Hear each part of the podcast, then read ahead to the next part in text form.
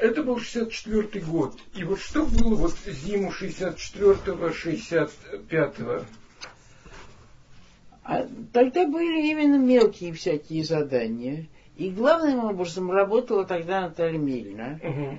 Вот я помню, что она читала педагогическую поэму, еще там какие-то вот он давал, потому что там надо было чего-то выписывать. Угу.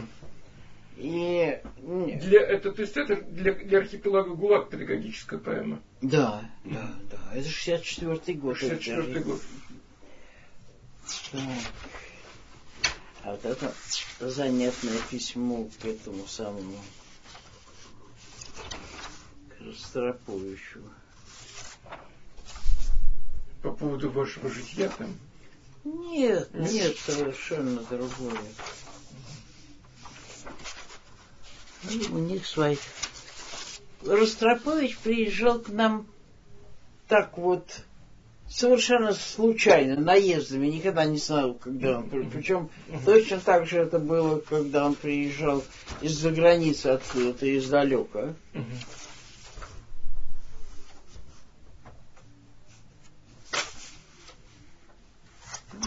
Это испорчено. И вот надо все будет пересматривать и половину выкидывать. Почему? Ну, а зачем? Вот до половины дописанное письмо, а потом, по-видимому, писалось где-то другое. Тут вот написано, что это дублеты. А это вот письмо Александру Саевичу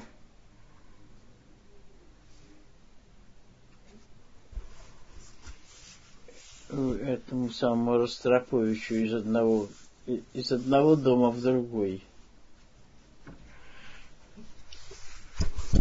Это когда Ростропович начал письма писать. Угу.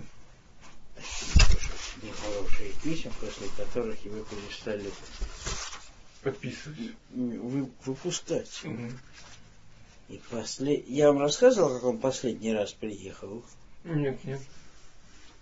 Это было страшно. Его на таможне, он ехал на машине, и его... Из Европы? Да. И его на таможне мурыжили без конца. Его обыскивали так, как будто он какой-то мелкий жулик. Потом он достал письма Галина Павловна и начал вслух читать их и с комментариями. Таможенник, в смысле? Да, да, да, да. Угу, угу. И вот когда его в конце концов выпустили, это было зимой, был страшный мороз. Он там где-то забыл и перчатки, и шапку, и сам говорил, что ехал и плакал всю дорогу от оскорбления, унижения вот такого вот хамского отношения. Он к этому не привык. И приехал прямо туда на дачу. Это было просто страшно на него смотреть. Но это было уже много позже. Это было, значит, 70-й, 71-й. Да. То есть это уже было после высылки Александра Исаевича? Нет, еще до. Нет, нет, нет. То есть ваши отношения... Вот 70... Мы там жили зиму 69-го, 70-го и 70-го, 71-го. Угу.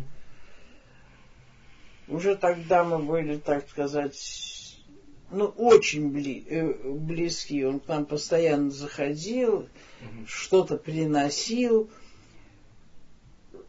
что-то мы для него иногда печатали, иногда Наталья Мильна печатала, или считывали, тогда мы вдвоем это делали. И вот он приносил, чтобы что-то сделали, и что-то забирал. И опять давал какое-то задание, и надо было что-то сделать, что-то отнести. передать кому-то. А как он предупреждал тех людей, что придет от него человек? Это я не знаю. Но они вас ждали. Они не знали, что я приду. Угу. Точно так же, как я знал, куда иду и когда идти. Да. И кому? Я почти никого не запомнила. Ну, а как вы узнали, например, Георгия Павловича Тенна, что он пришел? Он должен был прийти в определенное время. Я уже не помню, заходил он к нам или как, или просто позвонил откуда-то, что вот он идет. И я даже внешность его по-настоящему разбила, тоже зимой. Да, и это один такой был эпизод фактически. Был один эпизод, и вот почему-то я какую-то рукопись ему передавала просто в нашем лифте. А у нас такой старенький лифт был. Ну, Александр Александрович пишет, что это был архипелаг. Все, что в тот момент было архипелагом ГУЛАГом. Это он сатажирует. По-моему, это могло быть что-то другое. Но я не буду утверждать. Вы же не разворачивали, так что ему-то виднее. Да. Он знал, что заворачивал. Я должна была отдать. Сплошь и рядом были именно пакеты завернутые, завязанные, заклеенные. Так что никогда куда специально я не лезла. И потом это уже была его, так сказать, политика и практика. Он никогда не... Он связал меня только с Люшенькой. Вот с Люшей мы были связаны долго и по всю пору. И когда он уехал, я через Люшу получала какие-то письма. А так... Это были всегда, так сказать, радиальные поездки. Съездила и вернулась. Без установления каких-то отношений. Без установления дальнейших связей. Так что загреби они меня тогда, я бы никого не могла назвать. И это, конечно, была его такая тактика. Хоть и говорили, что им было все известно, но действительно они были настолько ленивы и безинициативны. Я не думаю, чтобы они все знали. Чего же они тогда всех этих скандинавских журналистов не выслали? Через которых он передавал все на Запад.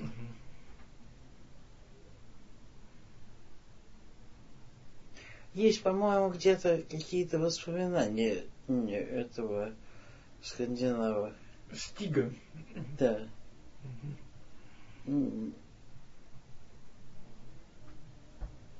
Что все это было совершенно так. Было договорено с самого начала, где они встречаются, так же, как и мы с Люшей обыкновенно на одной и той же станции метро встречались. И звонила, договаривался только, что такое-то время тогда-то, и все. Понятно. Ну и какие-то все-таки последовательно по годам. Значит, первый год, так вы не помните, да? Абсолютно не помню. Во всяком случае, уже, по-моему, в 65-м году мы уже жили у него на этом самом, на его маленьком домике. Домик был такой, как тогда строили. Летний домик на этих 600-ках, но у него этот участок очень хорошо в Борзовке хорошо располагался. Он был самым последним. Так что у него был только один сосед справа, и все. А дальше был ручей. Маленькая речка она называлась, я не помню, как она называлась.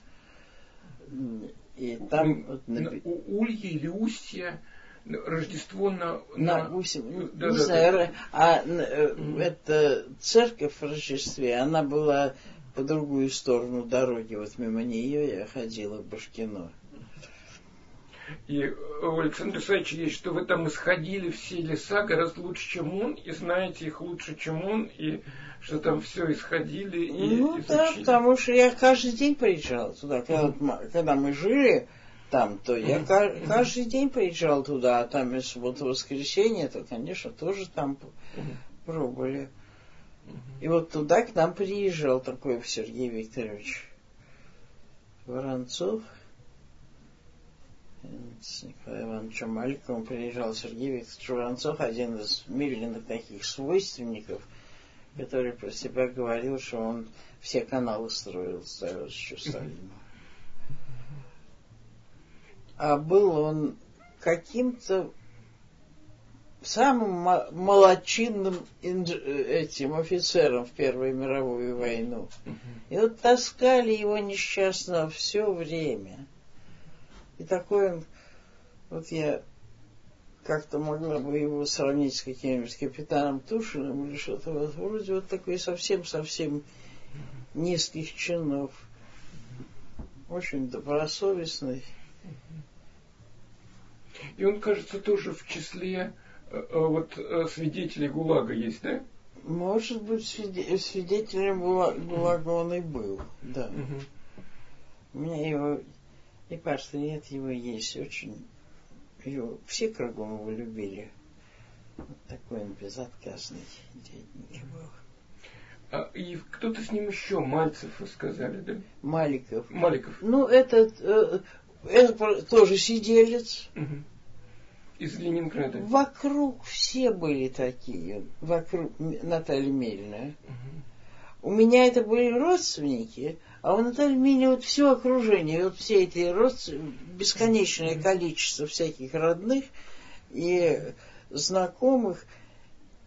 И вот до посадки, и до войны, ее образ жизни был такой, что она где-нибудь работала и машинисткой, и каким-нибудь секретарем. И еще какая-то такая вот конторская невысокие должности. А как становилось вот такое солнышко, то Петр Петрович, ее муж, говорил, ну что, сапоги доставать. Лесно от Русоли доставала сапоги, она уходила с работы и ехала куда-нибудь в Тотьму или вот... Ездила она в лагерь, в Долинку. Еще. А к друзьям помогать им, да? Да. С передачами куда-то. Да. Ну, это вообще приехал, когда кто-то приехал из Питера, из Москвы, это же радость такая там вот. А давали свидания? А это ссылки были. А в ссылке он... Это были ссылки. Вот я вам говорил про эти... бреловские старушки были. Вот, они все время, слава богу, как-то их все время вместе посылали. Они вместе были. Не разъединяли, потому что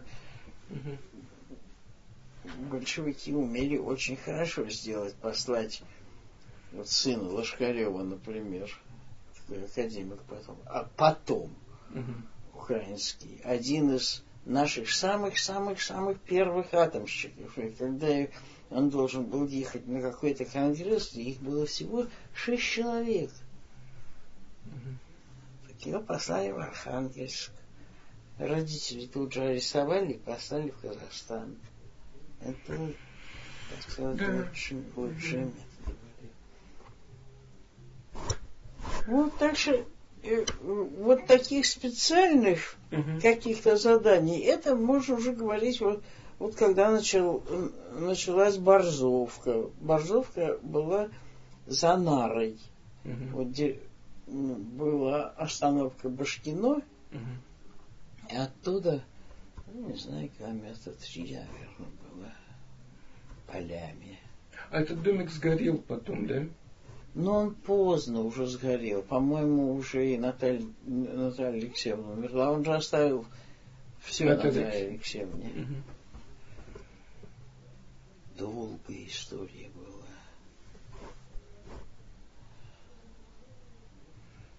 И квартира, и машина, и дача. Все было ей, только не мешай мне жить. Она все время мешала. Да. Ну, это он, по-моему, описал. Да, это описано. Все достаточно хорошо известно. Да. И вот Алю, Наталью Дмитриевну, я увидала первый раз только в этом, когда мы жили в Остроповиче. Угу, понятно. То есть это уже 69-й, 70-й. 70-й, вот тогда, угу. Там Наташа, Наташа Маша ходит. А вот Александр Александрович пишет, что после Теуша архив переехал к Петрушевскому. Расскажите о нем. Это какая-то часть. Угу. В общем, ну что-то. Нет, у Петрушевского был как раз архипелаг ГУЛАГ. Жил он в Лесном, он был профессором Лесного. Не буду врать, не знаю, какую. В Лесном это где? Под... В Питере. Угу. В Питере. Угу. И был такой маленький домик, ну, как такая хорошая дачная подстройка была. У них там очень хорошая квартира. И на первом этаже и был маленький садик перед этим. А он был женат на дочери писателя Бьянки. Нет, это Леверовский. Леверовский, да, это Леверовский. А Петрушевский... Это другое. Это Борис Абрамович Петрушевский. Видите, путаю я. Да-да. Все. А здесь тоже... Это была одна из друзей Натальи Мельной, которая вот была жена замужем за Петрушевским. Тут что-то отвезли, у них лежало. Они ничего не возвращали.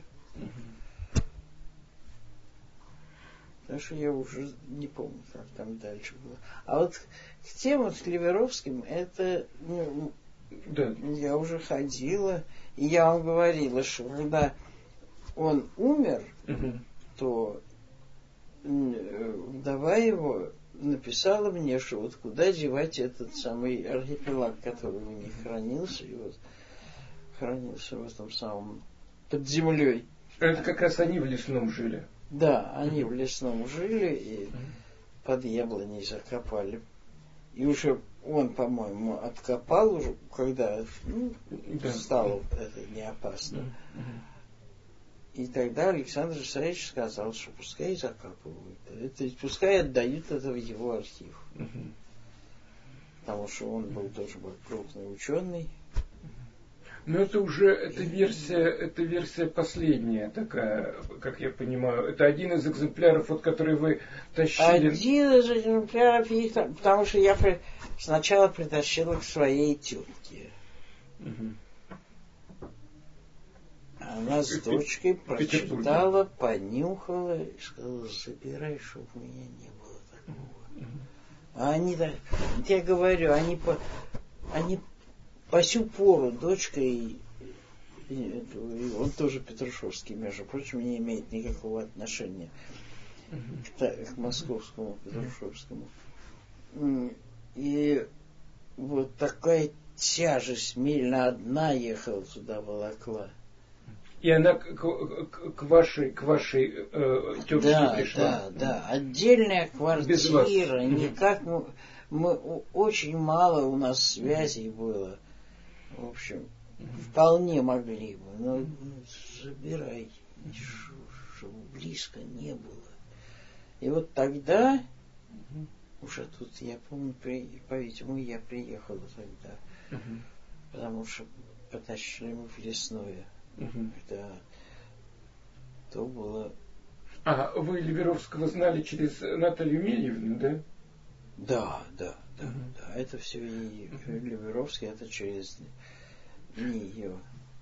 Я знал немножко вот его, Елену Витальевну, как раз его вдову. Вот, что очень симпатичный человек, да. Но не знал, что она хранительница Гоголя. Она этого не рассказывала. Ну, вот, нет, ну мы уже встречались в 90-е, так что могла бы. Но она отдала, наверное, уже, потому что тогда Александр Александрович сказал, что надо отдать. И, наверное, она отдала. Ну, такой был, такая встреча была, что... вот Александр Александрович всем давал клички. Вот, но вам дал общую. НН. Да, и это, было, была такая общая для вас. Да. Индивидуальных у вас не было. Нет. Понятно. И где-то у меня есть и надпись такая НН. Понятно. Вот, Петрушевский, что был за человек? Вы его помните, наверное? Я его почти не знаю. Я только вот только в связи с этой, с Александром Борисовичем, с тем, что надо было туда нести вот эту большую тяжесть, я в качестве носильщика была там, так что никаких. Понятно. Никакой близости не было. И вообще в этом тандеме, как теперь говорят, вот Наталья Мельна и меня, конечно, она всегда была ведущей, играла ведущую роль. Вернее, у нас было совершенно четкое разделение, что она может, делала она, что она не может, значит, делала я. Ну, а как получалось, как делились функции тогда? Надо было куда-то чего-то нести. Конечно, это я делала. Она задыхалась даже так вот на ходу. Ну, куда же ей что-то нести? Чего она... Когда мы куда-то ехали, я нагружала на себя огромный рюкзак и с ее и моими вещами. И она что-то хотела. Я тоже. Я говорю, вот вы себя донесете, и слава богу. А вы были на «вы» с ней? Мы долго были на «вы». Вот, а потом... А все равно мы не сумели никакой конспирации в этом отношении держать, потому что когда мы въехали в эту коммунальную квартиру на Пироговке, там были соседи весьма, ну, не располагающие к доверию. И вот тогда мы решили, что мы будем на «ты», и будет Наталья Мильна моя тетушка. Но это очень быстро все развалилось. Нет, это не для нас. Вот когда был определенный запрет, вот это мы делали. А тут, когда есть для себя, это не так важно. А что же входило в функции Натальи Мельна? Мельна читала книги, проверяла цитаты. Это было очень много. И по Ленину, и по всяким другим. Если он часто делал ссылки, только том. Без указания страниц. То есть в уже написанном тексте. Да. Это была большая работа, потому что у него всегда все сокращенно было, но так как не заставляются теперь, не делаются сейчас ссылки. Он писал это для себя. Ну вот, а тут надо было... И очень часто у него были цитаты, взятые откуда-то. И даже писал, что цитировано по... не по оригиналу, а там по какой-то сноске. Вот это нужно было все проверять. То есть найти оригинал. Найти оригинал. Вот я говорю, очень много было по Ленину. А были и другие авторы, и такие авторы, которых нигде нету. Вот надо было в Ленинку идти, а часто и в Ленинке нету, значит, какой надо было в историчку идти. В общем, это не всегда просто было. Ну, еще бы, да, я думаю. Понятно. Вот, а потом, значит, вот как, что такое эта самая дачка? Угу. Когда вышел Иван Денисович, он получил какие-то деньги. На эти деньги он купил машинку, которую он назвал Денисом. Угу. Москвич был. И где-то как раз это было по дороге. Да, какая-то возникла еще мысль, что они вообще из Рязани уедут. Наталье Алексеевне, там Журец Медведев жил, и в Обнинске. В Обнинске. И она химик, кандидат наук, так что она вполне могла бы там устроиться. Ей место было, и взять ее хотели, но вот застопорилась, потом стало все хуже, и не получилось это. Но пока вот была эта мечта переехать в Обнинск, предположим, то тогда возникла мысль приобрести такой вот, как они назывались, дачные домики, именно на этой дороге. И вот они присмотрели себе этот дом. Домик состоял из одной комнаты с такой крытой верандой, и наверху комнатка была. И все. Маленький. Маленький, да. Так что вот когда они там жили, уже трудно было еще кого-то. А когда их не было, тогда вот приглашали нас. И сказать вам точно, в каком это году было, я могла бы там где-то... Да, не знаю, что выписано, может быть. Сейчас я не помню, тем более, что это было в течение многих лет. Иногда это было на короткое время, иногда это было на долгое время. И вот... Летом я куда-то в отпуск уезжала с Натальей Мильной.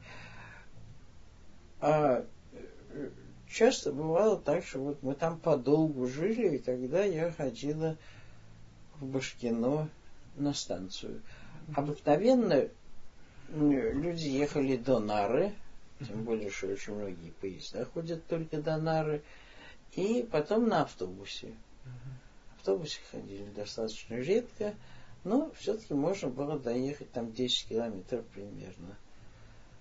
А я предпочитала ехать до Башкина, это за Нарой вторая станция, Латышская, потом Башкина. И обыкновенно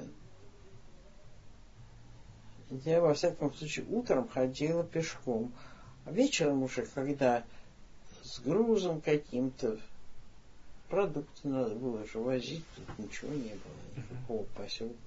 А поселок этот был от постпредства Украины.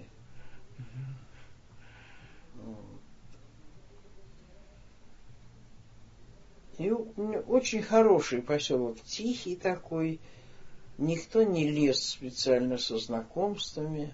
Там Наталья Алексеевна, может быть, и вела какие-то отношения с соседями, а Александр Александрович ничего не было. Я знаю, что он там, правда, завел какого-то плотника, который приходил, что-то делал, какие-то эти двери чинил в гараже. Вот потом какая-то через речку, там в соседской деревне какая-то нашлась женщина, которая молоко носила. Есть такие курьезные заметки. Они? Почему молока не пьете? Я уже пил. И это из-за... Он сидит там где-то на столе, поставил столик, сам себе сделал столик. В лесу где-то? Около речки. Около речки, здесь же. Не знаю, в 20 шагах. Ну, а я что-то делала в доме или на огородик там махонький был, цветы какие-то Наталья Алексеевна сажала. Александр Александрович как будто бы этим не интересовался, но вот у меня там есть такая его фотография вермонтская. Ну, вот я считаю, что это... Фотография показывает его отношение к природе.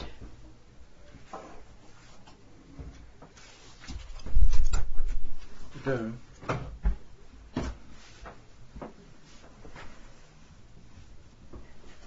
Это у них в Камендише, прямо вот на их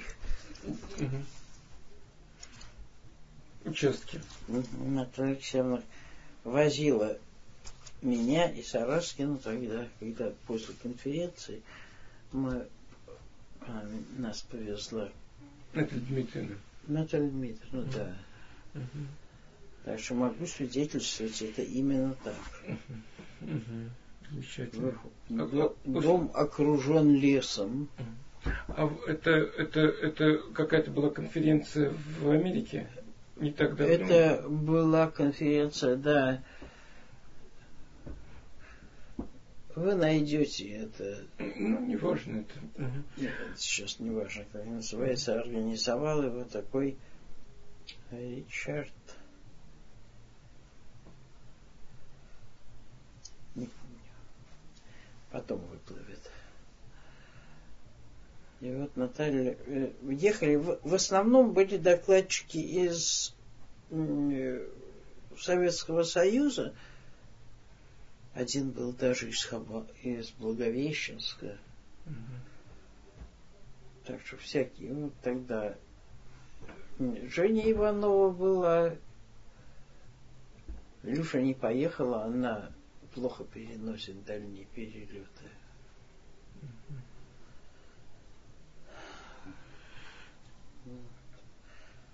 А у меня как-то осталось такое еще от Александра Исаевича. Сказал, значит, надо делать. И поэтому, когда Наталья Дмитриевна так настоятельно просит, надо, значит, надо. Но я, как заведенная пластинка, все одно и то же мелю. Нет, почему? Я... Вот... Вы помните Крыжановскую, машинистку, да, Ольгу Константиновну? Такая какая-то у нее конец жизни был печальный. Скажите. Это тоже знакомство тех 60-х лет, да? И, по-моему, через Наталью Мильевну. Не, это знакомство через одну из... наших знакомых, так сказать, общих уже. Ну, пожалуй, скорее, конечно, это было знакомство Натальи Мильны, но я уже такая была Елена Ивановна, вот, которая посоветовала, что вот у нее есть знакомая машинистка. Когда нужна была машинистка, такая вот надежная. То есть Елена Ивановна была в курсе того, что зачем нужна машинистка? Это я не знаю. Это я не знаю. Все время же там сам издат процветал. Так что все время кто-то что-то перепечатывал, какие-то вторые, третьи экземпляры распространялись. Так что это, в те времена и в этой среде это было не удивительное что-то. Это было в порядке вещей. Вот. А потом оказалось, что муж ее отставной полковник. Больной сейчас, он сердечник. но что он руки, ноги целые, и вот он занялся таким вот. Я даже не знаю, не думаю, что он зарабатывал. Он получил хорошую военную пенсию. Уж никогда мы об этом не говорили, но вот он, занимался переплетами. И когда мы, я походила к этой Ольге Александровне, по-моему. Константиновна. Ольга Константиновна, да, ну вот. Вот я походила к ней, и значит, носили мы ей тоже и Солженицына перепечатывать. И увидали, он очень интересовался этим. Uh-huh. Ну, может быть, это надо сбросить именно такое вот Милина. Вот она, как Александр Саевич Нюхом чувствовала, uh-huh. Что за человек, можно ему верить или нет. Александр Саевич очень сердился, когда речь делала о таком Осёнове, с которым мы ехали вместе по этим самым каналам.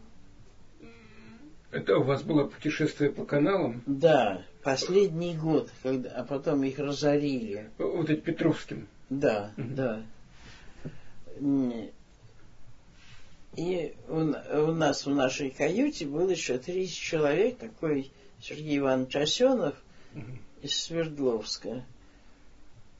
Тоже он какие-то каналы строил, так что человек подходящий. Вот прочитал Ивана Денисовича, и очень он ему не понравился.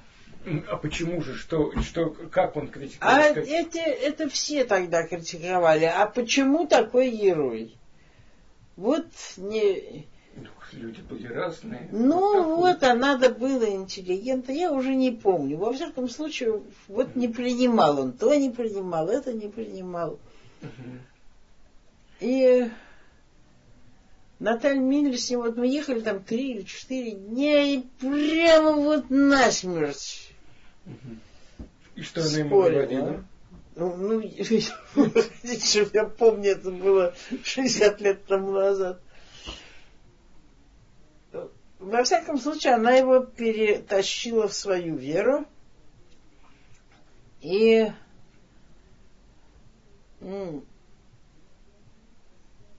что-то ему рассказала, что-то ему говорила, а потом уже в Свердловск стала ему посылать какие-то вещи. Самиздат. Наверное, самиздат и Солженицынский. А у него он тоже такой самиздатчик хороший был.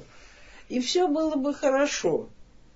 Но это Александр Саевич как раз описывает, что потом пришел из армии какой-то его внук или племянник, и в армии он работал, ну, занимался какими-то электронными делами, чего-то такое, в общем, с техникой работал. И тут он захотел тоже этим же заниматься. И тут его потребовали в соответствующем учреждении, чтобы он написал всякие биографии свои, угу, и всех родственников до 10-го колена. Ой, Александр Александрович тогда потом очень сердился. Но все обошлось. Молодец. Осёнов, когда вот это узналось, надо было написать ему, что он сжег там что-то. Угу. Ну, а как напишешь? В Питер можно с кем-то послать. Угу. А кто в Свердловске ездит? Это же один раз он в год приезжает когда-нибудь. Вот, ну, ничего, все обошлось. Угу. Да, тут чего-то я соскочила. Да, нет, это я как-то вспоминаю тут вот разных людей. А еще вы мне рассказывали, что именно Наталья Мильна познакомила Александра Исаевича с Витковским. Да. Вот. А может быть, вот через этого Юрочку, про который меня вчера туда или позавчера туда привел. Угу. Нет, это Юрочка самостоятельно. А может, ну, все, именно через Юрочку, потому что Витковский был мужем одной из преподавательниц английского языка в МГУ. Да, и вот... А Юрочка, он учился в МГУ и работал потом в МГУ какое-то время, покуда его оттуда не поперли, за то, что он, где-то его засекли с Григоренкой. И... Ну, тогда он, по-моему, еще в университете работал. Во всяком случае, вот свел он нас с Дмитрием Петровичем, совершенно очаровательным человеком. И они не сошлись с Александром Исаевичем. Вот такая деловитость Александра Исаевича, такая вот хватка, и все сразу. Не всякие это приемлют. Они у нас именно встретились, у нас долго говорили и разошлись. Потом Дмитрий Петрович сказал, что он не отказался, он не может так. И вот именно эта деловитость его как-то оттолкнула.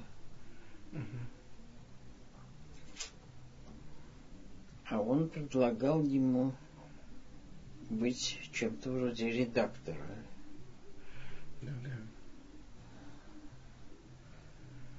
А Дмитрий Петрович сидел без конца. Его посадили как студента еще в Питере. И вот тогда он попал сначала на Соловки, потом на Беломорско-Балтийский канал. Потом он через какое-то время освободился, а потом его опять посадили, вот как по вторник. Уже это после войны это было страшнее, чем первый раз. Тогда он был студентом, легкомысленным, еще... Ну, еще как-нибудь получится жизнь. А тут уже, пройдя через все это, поздняя любовь, и появилась девочка, и опять. Да. Вот. Это было уже очень как-то удручающим. Ну вот. И он написал вот эти, так называлось, полжизни. Но у меня где-то есть. Она потом была издана, это, эти воспоминания были изданы в каком-то журнале, но у меня они есть в таком самоиздатском виде и с надписью. С его надписью от Натальи Мельниковой.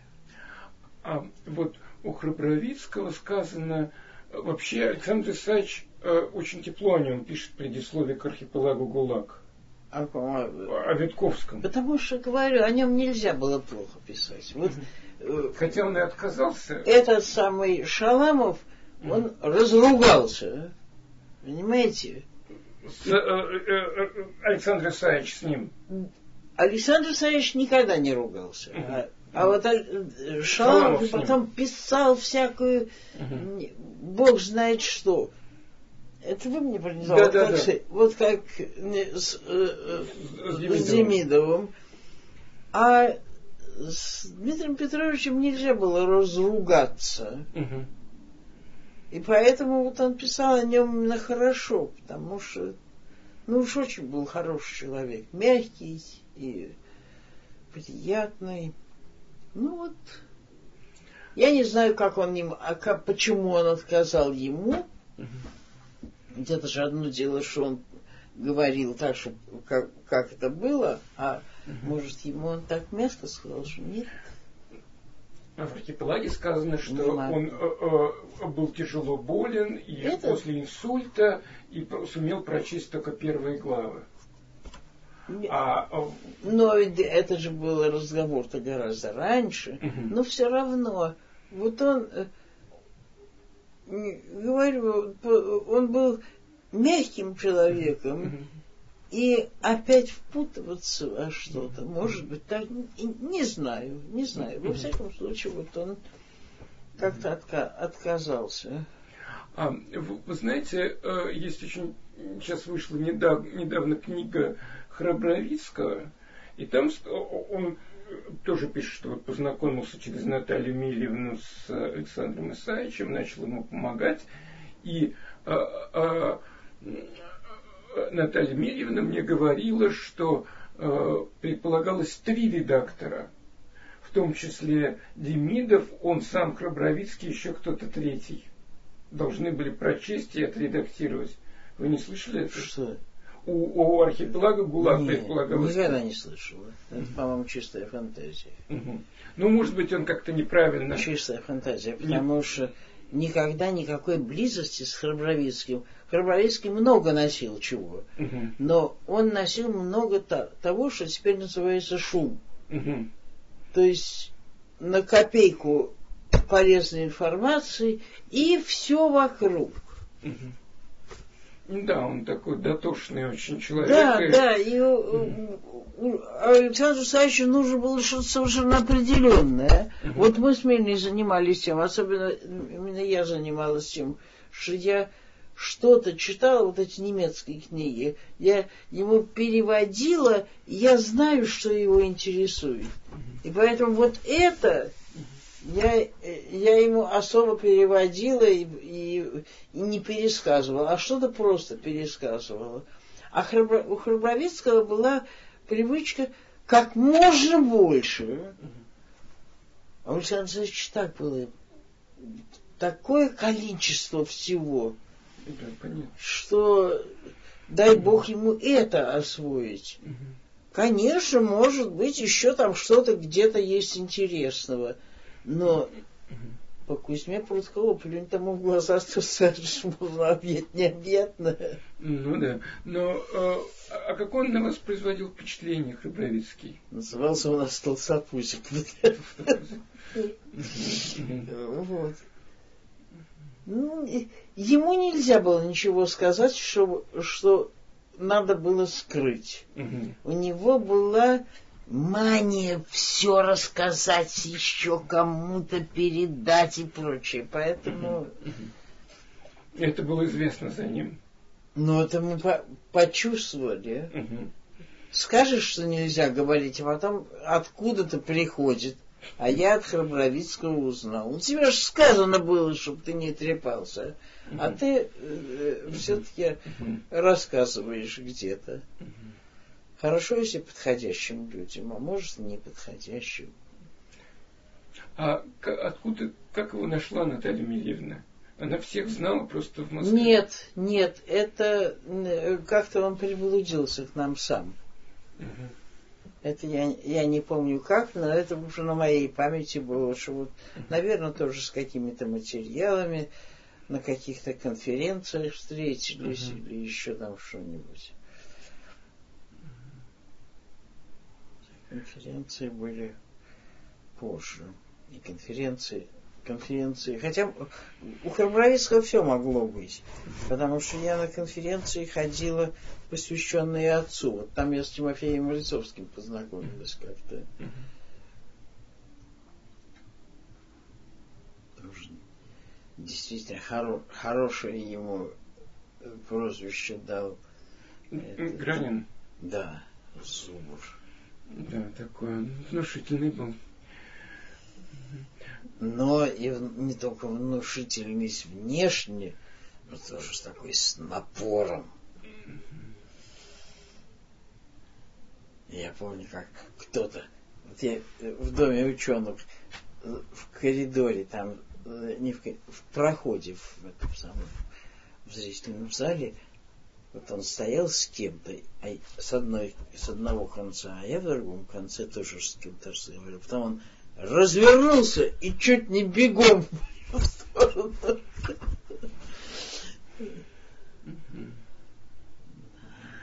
Но он, кстати, ведь был москвич, и он ученик Кольцова-Четверякова. Но, видимо, с вашим папой общался. Ну, конечно, конечно. Это были люди старого времени. Я не знаю, есть теперь такие. Вот они были биологи широкие. Да-да. Вот не только свою узенькую какую-то дорожку, а вот они всех и все знали. Да, это правда. Так вот, я говорю, его когда выслало царское правительство, он же на 3 года его выслали за границу. Чем мама его попрекала. Я революцию не делала, а ты делал революцию в Крестьянском союзе. А он был членом Крестьянского союза? Поверь, на каком-то собрании где-то. Ну где-то он там, молодой был, он только что кончил университет, и вот он лежит где-то на бочке там руками махал. А она откуда знала? Может быть, это ее представление о том, что такое... Что такое Крестьянский союз, понятно. И что такое вообще политическая деятельность вот такая. Понятно. Ну вот, и он тогда, когда его выслали, вот такой, в Бонне он долго работал. Угу. То есть он работал в разных университетах биологом? Да, да, он воспользовался этой самой высылкой, и уже там он никакой революции не занимался, а занимался биологией. И от места до места он ездил только на велосипеде, потому что, ну, деньги родители присылали, но не очень шибко. Они тоже были небогатые люди. Отец его был просто священником сельским. И вот, несмотря на то, что средства были очень ограничены, у нас потом дома был шкаф, где несколько полок занимали альбомы открыток вот этих городов Франции, Германии, которые он объехал. Южной Италии, Северной Италии, которую он объехал. Потом просто вот были такие серии очень тоненьких книжечек, но изданных с немецкой тщательностью и на той полиграфии, которая там была, о каждом отдельном художнике.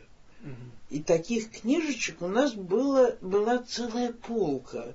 Вот оттуда, уж когда я подросла, это, так сказать, поощрялась и допускалась, чтобы я это смотрела.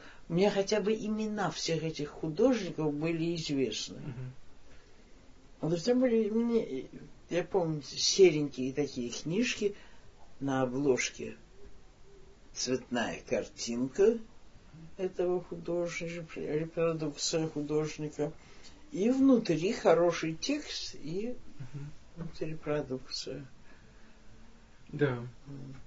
Да, нет, это, конечно, люди замечательные. Не пропивал, не проедал, не покупал себе шмотки какие-то, а тратил деньги вот на такие вещи. Как он это все привез на велосипеде, то есть где-то он это складывал, наверное, вряд ли он... это, отсылал, может быть. Может быть, отсылал, но тоже деньги вообще-то. Конечно, конечно. Да. Вот весна 68-го года, да, когда... Тогда была интенсивная работа именно с кончался архипелаг. То есть была уже на то время последняя редакция. Да. И вот там была Елизавета Денисовна Вороненская из Питера. Вот расскажите про нее подробнее. Что за человек? Вы знаете, я почти ее не знаю. Это вы можете у Елены Цезаревны узнать, потому что второй машинисткой была Елена Цезаревна. Угу. И вот они сидели в этом маленьком домике. Угу. Холодно там было. Хотя... Но это май месяц был. Угу. Там никакого отопления не было? Ну, отопление самое примитивное. Буржуйка. Угу. Вот но пока, буржуйка все-таки была. Пока топишь, угу, тепло. Комнату можно было прогреть немножко. Да, да, да. Угу. Вот они в 4 руки печатали. Угу. Наталья Алексеевна все это фотографировала, а мы считывали. А вот вы сказали на нашей встрече недавней, что вы считывали в Москве. Ну, ведь потом иногда я забирал... Нет, ничего назад не возил. И я сейчас не помню чистую технику. Я не помню, куда мы потом девали эти тексты. То есть вы у себя их не хранили? Не, а это... Вот было правило. Одно из двух. Или ты хранишь, или, может, ты кому-то даешь. В общем, мы никогда не хранили. Угу. У меня поэтому многого нету, угу, что должно было бы быть. Потому что дома ничего не оставляли. Все куда-то куда-то было приказано отвезти. И ездила я туда довольно часто. То есть два раза в неделю точно. А эти потом... А может быть, я потом привозила им назад, чтобы она, Наталья Алексеевна, печатала на фотографии. Не знаю, не помню я сейчас. Потому что тогда это было... как-то само собой разумеющимся, туда, сюда, туда, сюда.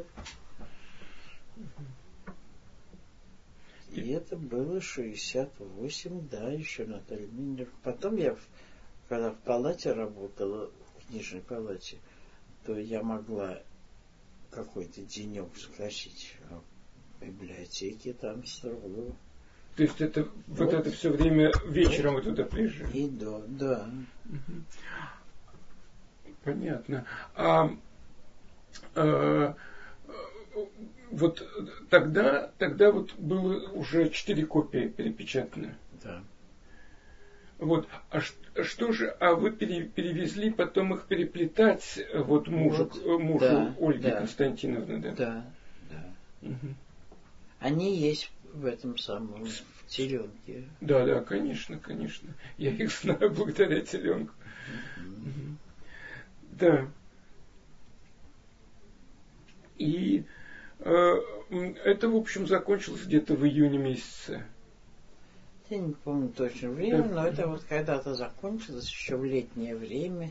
Угу. И вот тогда, я говорю, был единственный вечер, когда мы там собрались. Вот я тогда там впервые увидела Наталью Ивановну Столярову и Александра Александровича Угримова.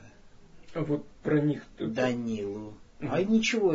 Про только тогда и встречались. Да, только тогда один раз и встретились. Угу. И у него есть большие воспоминания, так что все, что... У Угримова.